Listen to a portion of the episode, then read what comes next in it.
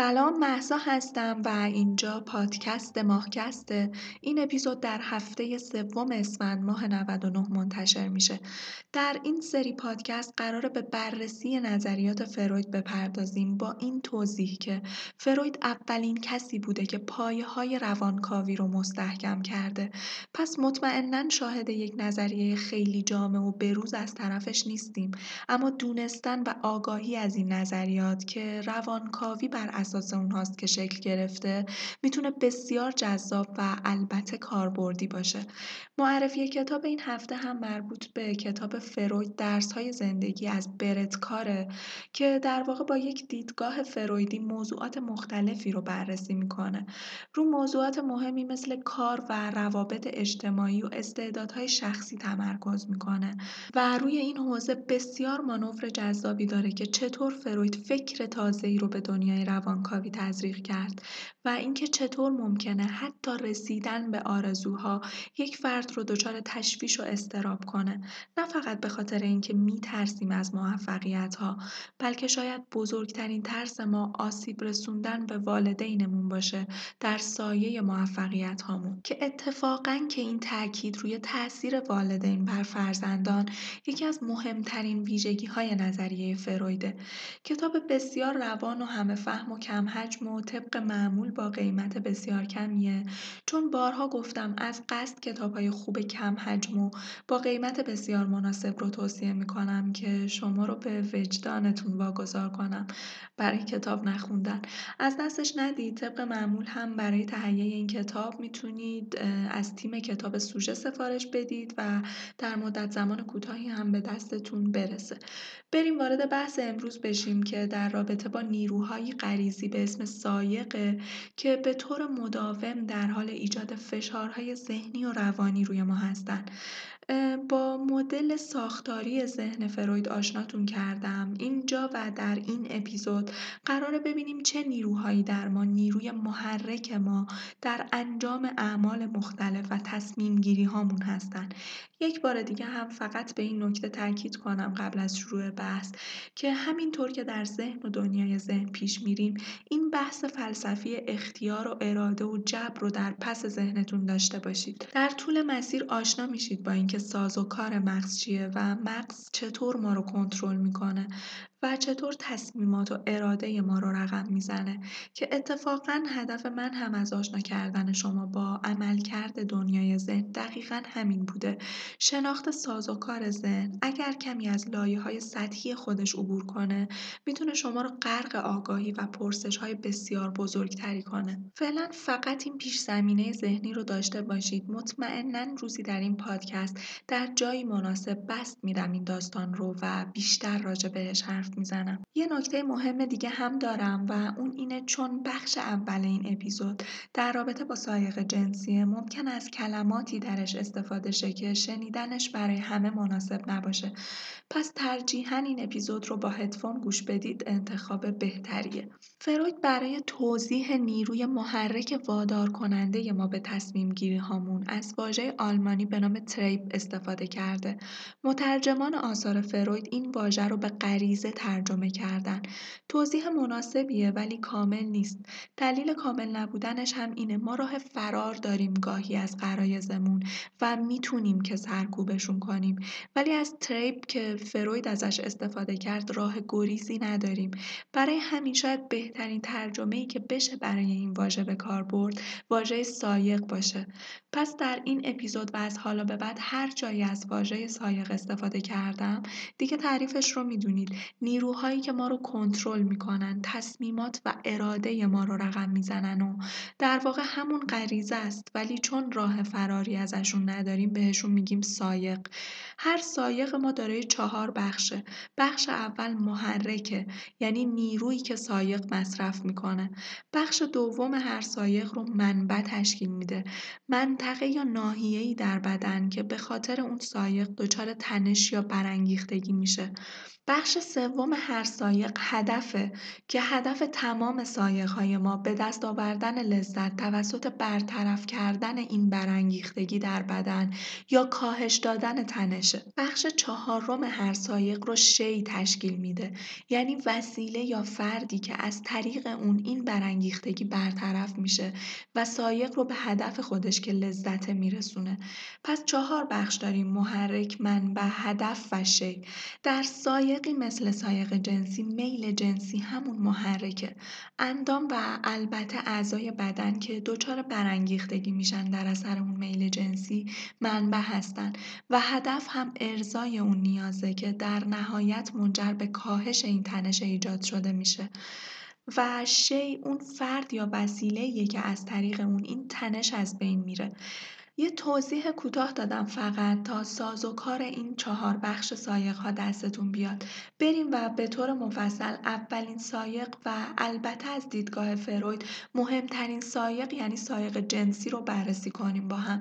این رو بگم در ابتدای مبحث سایق جنسی که فروید برای سایق جنسی از کلمه لیبیدو استفاده می کرد پس هر جایی مخصوصا در کتاب های فروید یا مرتبط به فروید هر جا به واژه لیبیدو رسیدید در واقع منظور همون سایق جنسیه. فروید معتقد بود هدف سایق جنسی لذته اما این لذت به ارزای تناسلی محدود نمیشه. معتقد بود لیبیدو یا سایق جنسی تمام بدن رو در بر می‌گیره. واژه‌ای به نام مناطق شهوتزا داشت که توضیح می‌داد که علاوه بر اندامهای تناسلی دهان و مقط هم می‌تونن لذت جنسی ایجاد کنن. گفتیم چهار بخش داره هر سایق نیروی محرک جنسی که خب نیاز به توضیح نداره. با ذکر اینکه سایق جنسی می‌تونه تمام بدن رو در بر بگیره و این تنش رو در تمام بدن به وجود بیاره و با مشخص کردن مناطق شهوتزا چگونگی به دست آوردن لذت رو هم توضیح داد. اما این نکته مهمه در نظریش که هدف نهایی سایق جنسی صرفا کسب لذته. یعنی فرد برانگیخته میشه که لذت به دست بیاره.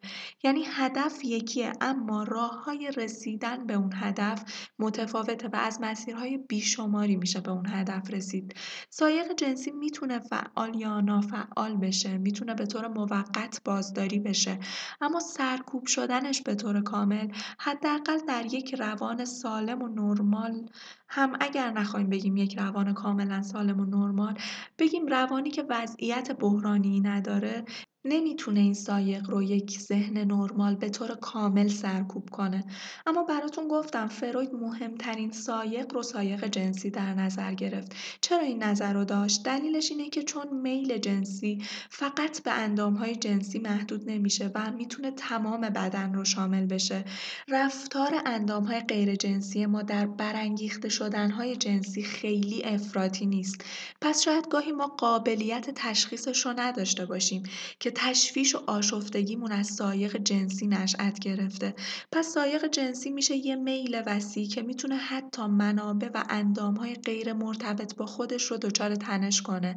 و این بخش نظریه مهمه که می‌گفت تمام فعالیت های لذت بخش رو اگر ریشه یابی کنیم به سایق جنسی می‌رسیم. گفتم براتون میل جنسی همیشه هدفش کسب لذته اما شی می‌تونه متغیر باشه. راه های رسیدن به اون لذت می‌تونه متفاوت باشه.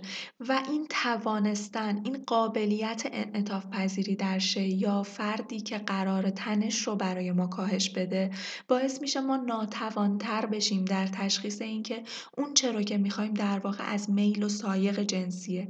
به این جمله دقت کنید اون چرا که می‌خوایم و این مغز و نیروهای غریزه ماست که خواسته هامون رو تعیین می‌کنه. مثال جذابی داره فروید. ببینید چقدر براش کلی بوده این ماجرا. که حتی خوردن پستان مادر توسط نوزاد رو هم چون لذت برای نوزاد به همراه میاره به عنوان یه عمل جنسی ازش نام می‌بره. در نظریات فروید از بد و تولد وارد دنیای لذتهای جنسی میشیم. می‌دونم اگر با نظریات فروید آشنا نباشید یه خورده عجیبه براتون شنیدن این حرفها اما در واقع فروید خلاصه کرد لذت رو در سایق جنسی. نظریه خیلی کلیه اولین نظریه روانکاوی مهم و جدیه. پس نباید توقع یه نظریه پر جزئیات و جامع رو داشته داشته باشیم. و این دلیل هم بر نادیده گرفتن و یا رد کردن این نظریات نیست. فقط میشه گفت جزئی از یک کل بسیار بزرگه. حالا برگردیم به لذت یک نوزاد. مثال می‌زنه بچه ای رو یا نوزادی رو که پیش از موقع وادار میشه پستان مادر رو رها کنه.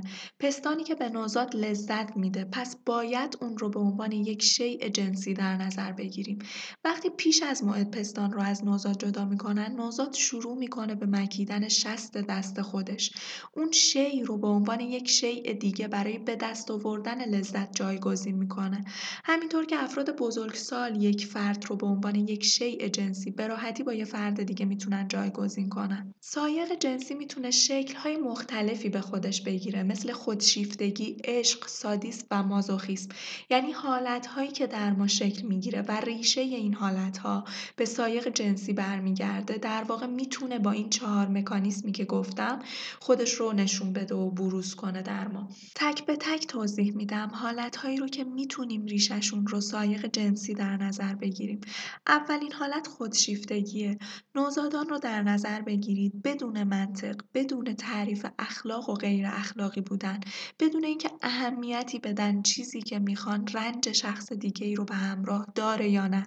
در واقع نوزادان خود محورن به طوری که سایق جنسی یا میل جنسی یا همون لیبیدوی نوزادان خود ذهنشونه. بخش خودی که اپیزود قبل توضیحش دادم. گفتم نوزادان صرفا نهادن صرفا غریزه مطلقن در واقع نهاد و خود جدایی از هم ندارن نهادشون همون خودشونه. به این سیستم فروید میگه خودشیفتگی اولیه. یعنی خدا منم. هرچی بخوام باید فراهم بشه. و چه جالب که کافیه فقط گریه کنم که هر آنچه که نیاز دارم در اختیارم قرار بگیره. فروید میگه این مرحله خودشیفتگی اولیه نوزاده. و وقتی نوزاد کمی رشد می‌کنه بخش زیادی از این خودشیفتگی رو از دست میده و اون رو جایگزین می‌کنه با علاقه به دیگران. به زبان فروید لیبیدو یا همون سایق جنسی خودشیفته از اون به بعد به لیبیدو یا سایق جنسی شی تبدیل میشه. یعنی به جای صرفا خود را دوست داشتن نوزاد یاد می‌گیره به اشیا و محیط پیرامون خودش عشق پیدا کنه. اما در دوران بلوغ یعنی دیگه وقتی از نوزادی فاصله می‌گیریم و چند سالی از عمرمون گذشته اون لذت خواهی دوباره به خود برمیگرده و اون حساسیت و وسواسی که نوجوانها به ظاهر خودشون نشون میدن در دوران بلوغ دلیلش همون بازگشت لیبیدو از دنیای بیرون به سمت خوده. این خودشیفتگی دوباره که در زندگی اتفاق میفته در واقع بهش خودشیفتگی ثانوی میگیم و در همه آدم ها به اون شدت به وجود نمیاد. اما درجه متوسط علاقه به خود تقریبا در همه آدم ها وجود داره. جلوه دوم میل جنسی یا مدل دیگه ای که میل جنسی ظاهر میشه عشقه و عشق یک بیماری بدخیم بیماری بدخیم روحی. عشق زنجیر می‌زنه به دست و پای ها و میگه برده باش. اما هدف عشق چیه؟ لذت کنار معشوق بودن. لذت فرویدی هم خلاصه میشه در لذت جنسی. و عشق زمانی بالو پر می‌گیره و پرورش پیدا می‌کنه که افراد لیبیدوی خودشون رو در شی یا فرد دیگه غیر از خودشون صرف کنن. یعنی دیگه خودشیفتگی مغلوب میشه و تو چیز مهمتر و لذت بخشتری از خود در اختیار داری که اون شی میشه عشق. در روانکاوی فرویدی وقتی میگیم شی منظورمون فرد رو هم شامل میشه. هر چیزی بیرون از خودمون رو شی خطاب می‌کنیم. اولین تمایل جنسی انسانی در نوزادی متوجه کسیه که از نوزاد مراقبت می‌کنه که خب معمولا هم اون شخص مادره. فروید معتقد بود فرقی نمی‌کنه چه دختر و چه پسر در نوزادی عشق جنسی به مادر رو تجربه می‌کنن. که اینجا اشاره می‌کنه به اینکه فرد در نوزادی عشق به مادر رو تجربه می‌کنه. اما اخلاقیات انسانی عشق جنسی آشکار به اعضای خانواده رو سرکوب می‌کنه و نوعی عشق با جنسی متفاوت رو به وجود میاره. به این عشق نوع دوم فروید اسم عشق من شده از هدف رو میده. یعنی عشقی که فقط اون تنش رو به وجود میاره ولی در نهایت اجازه رسیدن به هدف رو نداره. این نکته فروید رو بهش دقت کنید که بسیار جذاب کتابه ما یاد می‌گیریم عشق به خود رو که میشه خودشیفتگی و اولین مرحله است. در مرحله دوم می‌تونیم این حس رو به جای خودمون به یک شی یا فردی بیرون از خودمون داشته باشیم. پس عشق گرایش های خودشیفتگی رو در خودش داره. مثالش هم روشنه. افراد معمولا عاشق آدمهایی میشن که شبیه به اون چیزی هستن که خودشون دوست دارن باشن. مثلا فردی که اعتماد به نفس نداشته باشه در طول زندگیش و این نقطه ضعف زندگیش محسوب می شده همیشه های ناهوشیاری می‌تونه درش وجود داشته باشه که اون عاشق شخصی بشه با اعتماد به نفس بسیار زیاد. ویژگی که همیشه دوست داشته در خودش باشه. در واقع خیلی عجیب نیست. اگه بگیم عشق نوعی خودشیفتگیه که در اون دیگران رو به جای خود جایگزین می‌کنیم. دو ظاهر دیگه سایق جنسی سادیس و مازوخیسمه که دقیقا شبیه به عشق و خودشیفتگی در هم تنیدگی دارن. سادیسم نیاز به لذت جنسی از طریق زجر دادن یا تحقیر کردن دیگرانه. اینو در ابتدا براتون بگم که تمامی انسان ها این امیال سادیسمی و مازوخیسمی رو در درون خودشون دارن. دلیل بروز سادیس و مازوخیسم تجربیات تلخ دوران کودکی هن. که هر چیز ساده ای هم می‌تونه باشه این تجربیات تلخ. هیچ کسی هم نمی‌تونه بگه من کودکی خوبی داشتم پس یک تافته جدا بافتم. منظور از تجربیات تلخ می‌تونه مثلا اولین بار در زندگی یک کودک باشه که درک می‌کنه که کاری انجام داده که باعث آزار و رنجش پدر و مادرش شده. پدر و مادری که از بد و تولدش تا به امروز تنها حسی که تجربه کرده باهاشون عشق بوده و این رنجش برای اولین بار تجربه چیزی غیر از عشق برای اولین بار می‌تونه به کودک ترس از دست دادن والدین رو بده در نتیجه کودک یا بهتره بگم ذهن انسان یا مغز انسان برای از بین بردن استرابی که این حس بهش میده برای سرکوبی این حس احساس خشم و تنفر از خود رو در کودک به وجود میاره این خشم و تنفر از خود احساسات جدیدی هن. اون استراب ترس از دست دادن عشق والدین رو از بین می‌برن. پس چه تجربه خوبی. خشم و تنفر از خود آرومم کرد و این میشه اولین جرقه های شکلگیری مازوخیسم. چون هر انسانی بالاخره این حس رو تجربه می‌کنه پس می‌تونیم بگیم رگه های سادیسم و مازوخیسم در همه انسان ها وجود داره و هر چقدر این تجربیات تکرار شه و این مکانیزم تبدیل به یک مکانیزم آرام بخش برای از بین بردن اون استراب بشه سایق های مازوخیستی بیشتر در انسان جون می‌گیرن مازوخیسم یک نیاز معمولیه به اندازه‌ای که در تمام روابط جنسی وجود داره اما مقدارش در حالت نرمال باید بسیار کم باشه. مازوخیسم زمانی انحراف محسوب میشه که هدف جنسی که رسیدن به لذت شهوانیه نسبت به هدف ویرانگری و آسیب به خود در درجه دوم اهمیت قرار بگیره. یعنی رابطه جنسی برقرار می‌کنه فرد که مورد آزار قرار بگیره. حالا لذت جنسی همون وسط به وجود اومد که فبها. دلیل سادیس به مراقبت کننده های کودک برمیگرده. تنبیه شدن های کودکی زمانی که تو عشق داری به پدر و مادر یا کسی که از تو مراقبت می‌کنه اما همزمان اون فرد تو رو تنبیه می‌کنه.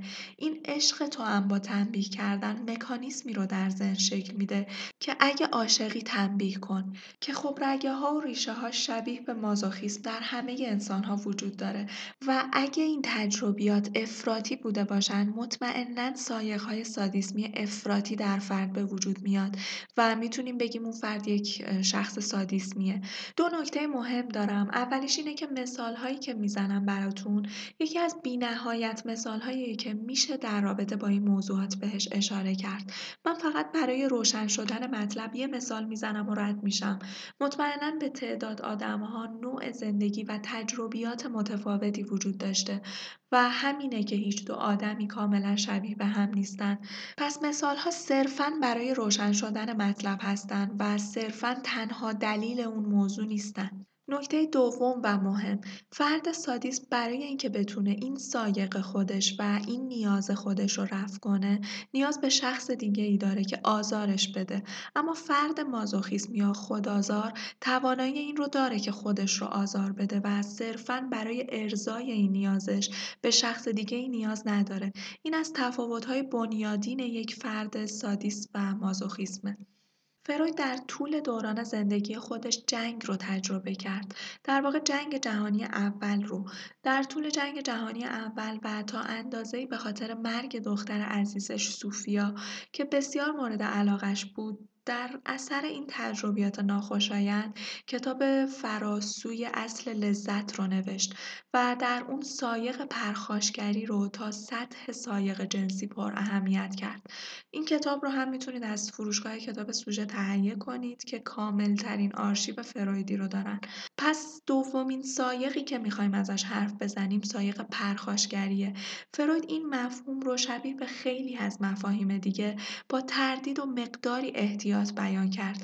چون نظریات فروید نظریاتی انقلابی بودن و در اون زمان و برای هم اسران فروید می‌تونست واکنش های جدی و شدیدی رو به همراه داشته باشه. اما با گذشت زمان پرخاشگری هم مثل چند مفهوم دیگه تبدیل به عقایدی بسیار مهم شدن به عقیده فروید هدف سایق پرخاشگری که بهش سایق ویرانگری هم می‌گفت برگردوندن حالت ارگانیسم به حالت غیر ارگانیک بوده. از اونجایی که حالت غیر ارگانیک همون مرگه هدف نهایی سایق پرخاشگری خود سازیه که اتفاقا معتقد بود سایق پرخاشگری شبیه به سایق جنسی بسیار انعطاف پذیره و می‌تونه چند شکل و ظاهر مختلف به خودش بگیره مثل تمسخر شایع پراکنده پراکنی، ریشخند، تحقیر، شوخی و لذت بردن از رنج دیگران. سایق پرخاشگری هم در همه آدم ها وجود داره و دلیلیه برای جنگ هایی که در جهان رخ میده، قصاوت هایی که اتفاق میفته و بیرحمی ها و آزارهای مذهبی و آداب و رسوم هایی که درش ریشه های پرخاشگری رو میشه پیدا کرد.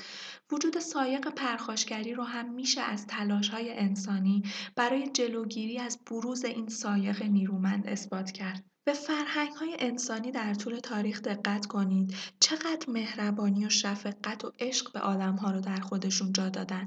این در واقع خود مواجهه با سایق پرخاشگری با همون مکانیسم واکنش وارونه که یکی دو اپیزود قبل توضیحش دادم براتون.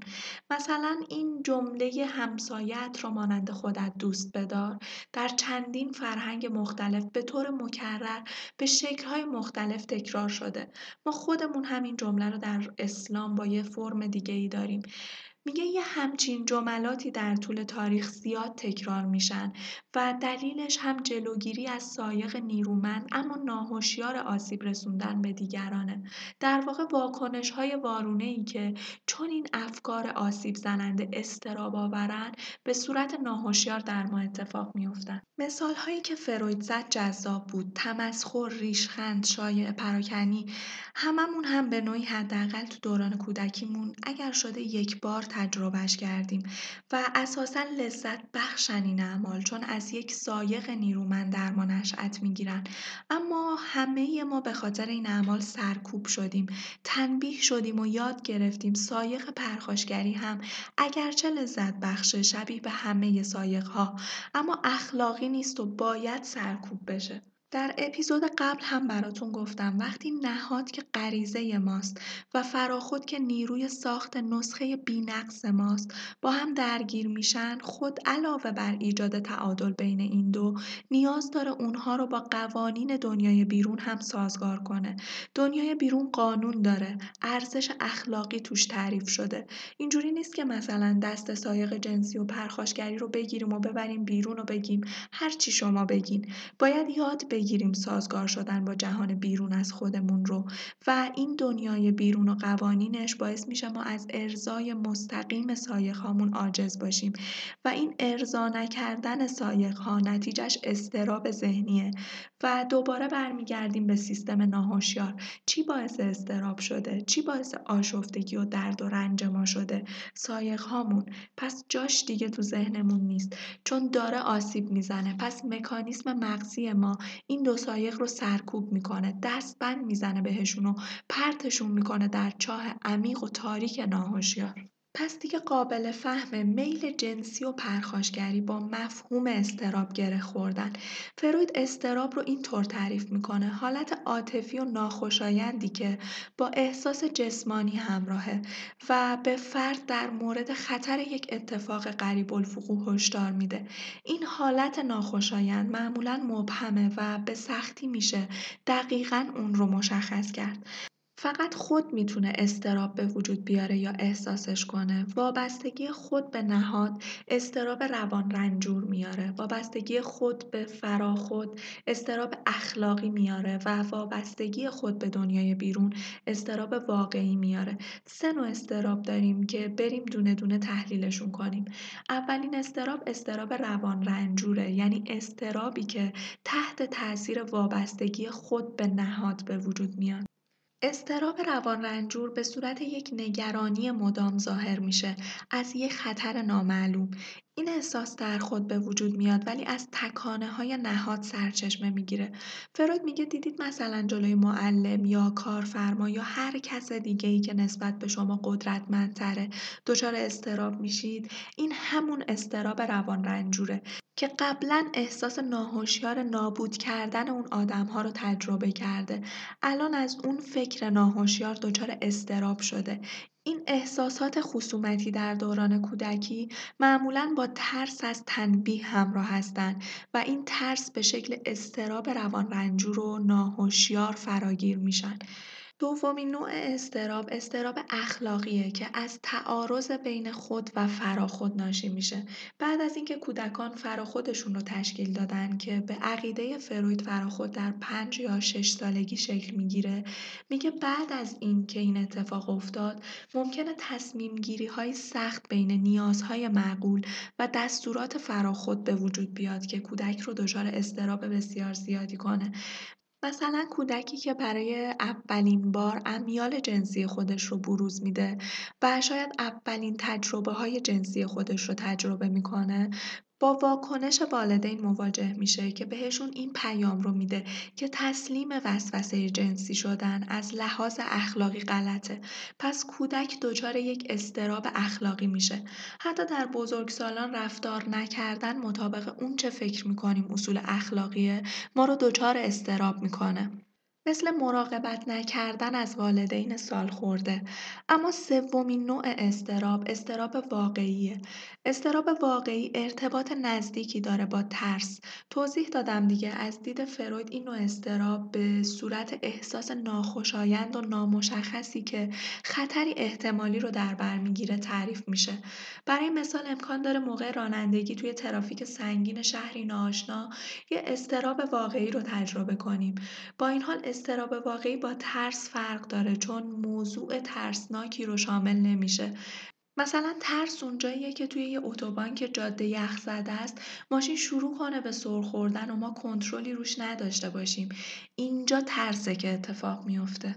گاهی تجربه ما از این استراب ها اینه که این استراب ها با هم آمیخته میشن. یعنی اینطور نیست که همزمان این استراب ها در ما نمی‌تونن ایجاد بشن. می‌تونیم همزمان هر سه اونها رو با هم داشته باشیم. استراب وظیفه محافظت از خود رو بر عهده داره چون به ما علامت میده که خطری در پیشه. استراب به خود امکان میده تا نسبت به علائم تهدید کننده و خطر هوشیار باشه. این علامت خطر قریب الوقوع ما رو تحریک می‌کنه. برای جنگ یا دفاع آماده باشیم. جنگ یا دفاع در برابر اتفاقات بیرونی. استراب یه جور خود کنترلگر هم هست چون استراب موجب سرکوبی میشه و خود به خود رنج استراب کاهش پیدا می‌کنه. یعنی یه جورایی هم درد هم درمون. در برابر استراب ما مکانیسم های دفاعی رو داریم که با یه مثالش که واکنش وارون است تا حالا آشناتون کردم تا حدودی. در اپیزود بعدی مفصل راجع به این مکانیسم های دفاعی میگم براتون. در پایان هم می‌خوام تاکید کنم ریشه تمام امیال و قرایز انسانی در مغز ساخته و پرداخته میشه و انسانها روی قرایز و امیال خودشون کنترلی ندارن و نهایت کاری که می‌تونن انجام بدن سرکوبیه که مدام سرکوب کردن قرایز هم فروپاشی ذهنی رو به همراه میاره. شاید شنیدن این موزیک شبیه به این اپیزود از پادکستم برای همه مناسب نباشه اما موزیکی مناسب تر از این مرتبط با سایق جنسی و فروپاشی ذهنی ناشی از سرکوب و با ریشه های مازوخیستی به نظرم وجود نداره و مطمئنم که فروید اگر بود عاشق این موزیک می‌شد. پس با احترام به همه رنگین کمانی ها که مدام محکوم به سرکوبیان این پادکست رو به پایان میرسونم. خوب باشید و تا به زودی بدرود.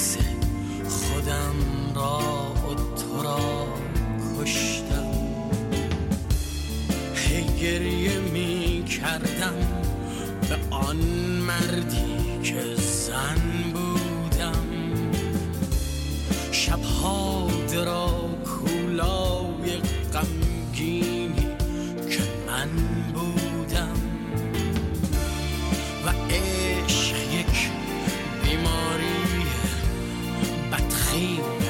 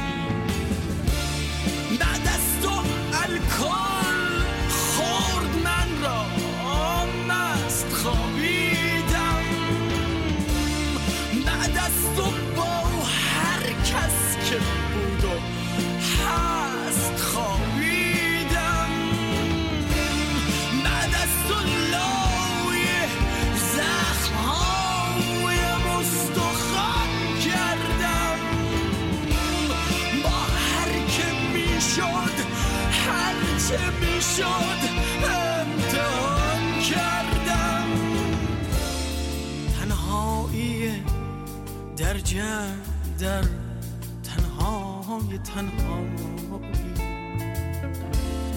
با گریه و صابون و خون و تو خود ارزایی.